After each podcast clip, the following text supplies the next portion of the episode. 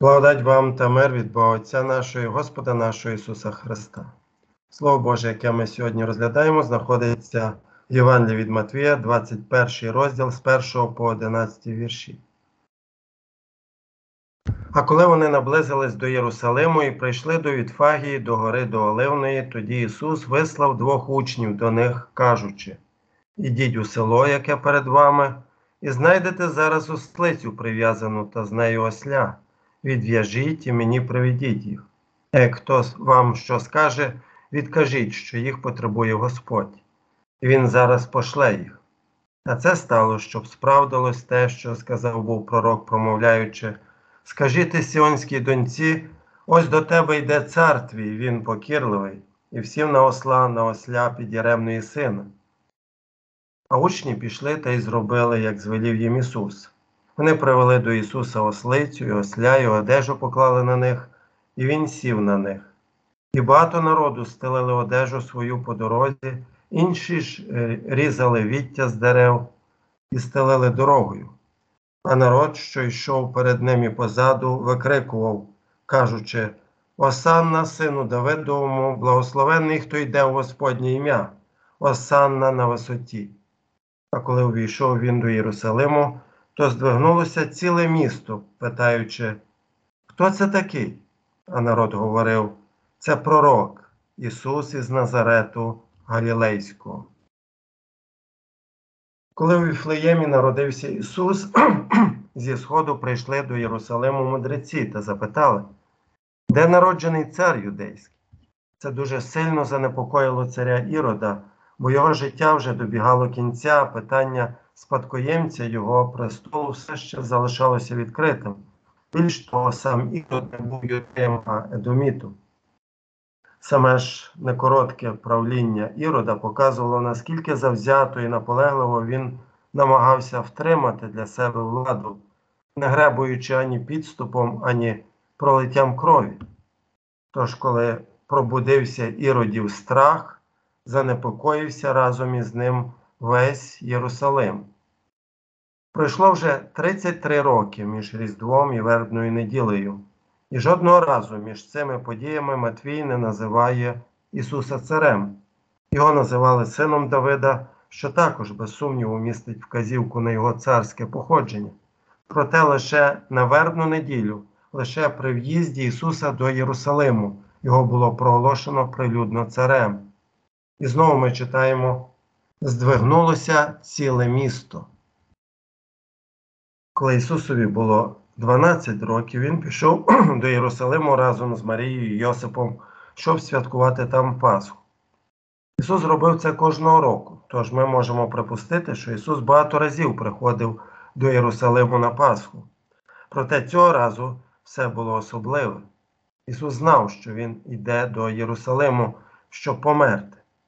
Дорогою з Галілеї до Юдеї, принаймні тричі він каже своїм учням: Оце в Єрусалим ми йдемо, і пересвященникам і книжникам виданий буде син людський, і засудять на смерть Його, і поганим його вони видадуть на наругу та на катування і на розп'яття, але третього дня він воскресне.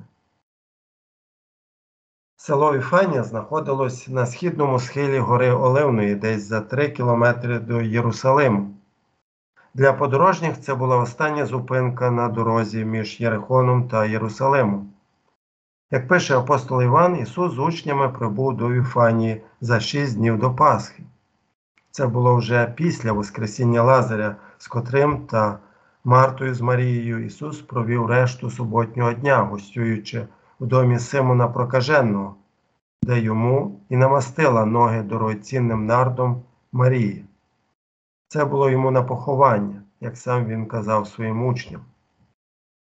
Для свого останнього в'їзду, щоб святкувати Пасху, в Єрусалимі Ісус хотів привернути на себе увагу всіх мешканців міста. Саме через те Він робить особливі приготування для в'їзду, посилаючи двох учнів попереду щоб знайти віслюка для їзди. Чому віслюк, а не кінь? Відповідь проста. Бо саме так в'їздив до Єрусалиму цар Давид, і саме така покірна тварина підкреслить особливість Христового служіння пониження. Щоб не розлучати вісляти від його матері, Ісус каже привести до нього обох. Як Марко, так і Лука кажуть нам, що Ісус хотів їхати на ослі, на якому ще ніхто не їхав верхи. А Матвій каже нам, що це сталося, щоб виповнилось пророцтво Захарія. Радій вельми, о дочко Сіону, веселись, дочко Єрусалиму, ось цар твій до тебе гряде, справедливий і повний спасіння, покірний, і їде на ослі, і на молодім віслюкові силі, сині ослиці. Сіонська донька це мешканці Єрусалиму, чи весь юдейський народ. До них прийде цар, покірливий, і всів на осла, так, щоб вони впізнали його прихід. Звісно, це не був єдиний знак, за яким можна було його впізнати, було багато інших. Саме по собі прибуття до Єрусалиму на Віслюкові було б недостатнім, щоб його впізнати як царя Месію. Проте, коли б він в'їхав у Єрусалим якось по-іншому, це не був би обіцяний Месія, бо всі пророцтва старого заповіту щодо приходу Спасителя мали сповнитись в ньому. Так сталося, вони сповнились. Дещо дивне визнання саме такого Ісуса на ослі царем Ізраїлю, чи не так? Адже звичайний земний цар не осідлав би осла, щоб їхати до міста свого царювання, але радше він в'їхав би на породистому скакуні. Також Ісус не носив царського одягу, ані корони на голові, ані булави в руках. Його оточення це головно галілейські рибалки. Власне, все це і не було подібним до царської процесії. Все ж якась очевидна, неспростовна велич оточувала його, і народ кричав: Осанна сину Давидовому, благословенний, хто йде у Господнє ім'я, Осанна на висоті. Кожного разу, коли ми святкуємо Господню вечерю, ми співаємо подібне. Свят, свят, свят, Господь сил небесних, повне небо і земля слави Твоєї, благословен, хто йде в Господнє ім'я, спасіння на висоті. Ці знайомі нам слова з літургії нагадують, що той самий Ісус, що в'їздив у Єрусалим на ослі, приходить до нас у хлібові та вині Господньої вечері. Для учнів ранок вербної неділі та ранок напередодні Дня опрісників, що страсного четверга, мали спільну незбагненну таємничість вияву Божого провидіння. Ось двоє учнів йдуть у сусіднє село, щоб знайти віслюка, якого вони не прив'язували. А ось на п'ятий день після цього двоє учнів йдуть за чоловіком, що несе посудину з водою, і горішня кімната будинку, куди він зайде, буде місцем готування пасхальної вечері. Згодом, коли настав вечір нового юдейського дня, дня смерті Анця Божого, вони споживали пасхальну вечерю. Як вони ж споживали, Ісус узяв хліб і поблагословив, поламав і давав своїм учням і сказав: Прийміть, споживайте, це тіло моє. А взявши чашу і подяку вчинивши, Він подав їм і сказав: Пийте з неї всі, бо це кров моя нового заповіту, що за багатьох проливається на відпущення гріхів. Кажу ж вам, що віднині не питиму я від оцього плоду виноградного аж до дня, коли я з вами новим питиму в царстві мого Отця. Там, у верхній кімнаті того вечора, Христові учні не бачили більшого чуда, ніж це бачимо ми сьогодні, коли споживаємо Господню вечерю. Ісус давав своїм учням хліб та вино, щоб їх їли і пили. Коли Він давав їм хліб, йому не потрібно було казати ось хліб вам, щоб їсти. Учні і так це добре знали. Проте вони не знали і не могли знати, що разом із цим хлібом вони приймають правдиве Христове тіло, те саме тіло, народжене від Діви Марії, те саме тіло, що наступного дня висітиме мертвим на Голговському хресті. Тож Ісусові потрібно було сказати їм: прийміть, споживайте, це тіло моє. Далі він бере чашу і передає своїм учням. Йому не потрібно було казати ось вам вино, щоб пити. Вони це також добре знали. Проте учні не знали і не могли знати, що разом з вином Христос дає їм свою правдиву кров для пиття, саме ту кров, яку буде пролито після світанку. Тож Ісус каже їм, це кров моя нового заповіту, що за багатьох проливається на відпущення гріхів. Ми ніколи не здогадалися б, що ми споживаємо правдиве тіло і кров нашого Спасителя у цьому таїнстві, коли б Ісус нам цього не сказав.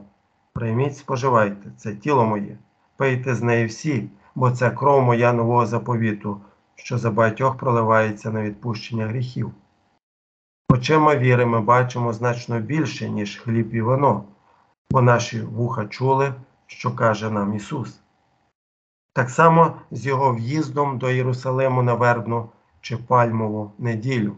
Слова пророків Старого Заповіту, чи то Захарія, чи то Псалмиста, кажуть нам те, що ми бач... маємо бачити, а відкриті вірою очі справді бачать саме це. Благословен, хто гряде у Господнє ім'я. Спосіб, у який Ісус входить до Єрусалиму, міста миру, ясно показує, що Спаситель не мав наміру посідати земний трон чи виявити себе як земного царя. Трон, на який він сяде, зійде, буде грубий дерев'яний хрест. Корона, яку він носитиме, буде терновим вінком. Він становить своє царство, не проливаючи крові своїх ворогів, а проливши свою власну. Однак через своє пониження і упокорення, через свої невинні страждання і смерть Ісус встановить царство більшої слави і величі, ніж будь-яке земне царство, що було чи ще буде. Ісус править саме тим царством, котре наснилося могутньому цареві Навуходоносорові ще шість сотень років до Христа, е, до Христового Різдва. Його сні це царство як величезний камінь, скеля, що не висічений людською рукою, і котрий вдарив того боввана, став великою горою і наповнив усю землю. Пророк Даниїл пояснює це наступним чином. А за днів тих царів Небесний Бог поставить царство, що навіки не зруйнується, і те царство не буде віддане іншому народу. Воно потовче і покінчить усі ті царства, а само себе, а само буде стояти навіки. Коли натовп вітав Ісуса з криком Осана, що означає Спаси, просимо. Ми не можемо зі впевненістю сказати, як добре вони розуміли важливість того, що вигукували. Однак зовсім не подібно, що вони розуміли природу Ісусового Царства. І звісно, що, вони не знай... що ми не знайдемо жодного з них, хто у Велику П'ятницю прийшов би захистити Його саме тоді, коли Ісуса били і засудили на смерть. Радше саме вони чи більшість з них кричали розіпни, розіпни. Однак факт залишається фактом, що на вербну неділю натовп проголошував правду в Єрусалимі. Осанна, сину Давидовому, благословенний, хто йде в Господнє ім'я. Ці слова по сьогоднішній день вказують на те, що Ісус Назарянин це Спаситель світу, котрий, бувши в Божій подобі, не вважав за захват бути Богові рівним, але Він умолив самого себе, прийнявши вигляд раба, ставши подібним до людини і подобою ставши як людина. Він упокорив себе, бувши слухняний аж до смерти, і то смерти хресної. Тому й Бог повищив його та дав йому ім'я, що вище над кожне ім'я, щоб перед Ісусовим ім'ям вклонялося кожне коліно небесних і земних і підземних, і щоб кожен язик визнавав Ісус Христос то Господь на славу Бога Отця. Амінь. А мир Божий, який понад усяке людське розуміння, нехай тримає ваші думки і серця у Христі Ісусі Господі нашому. Амінь.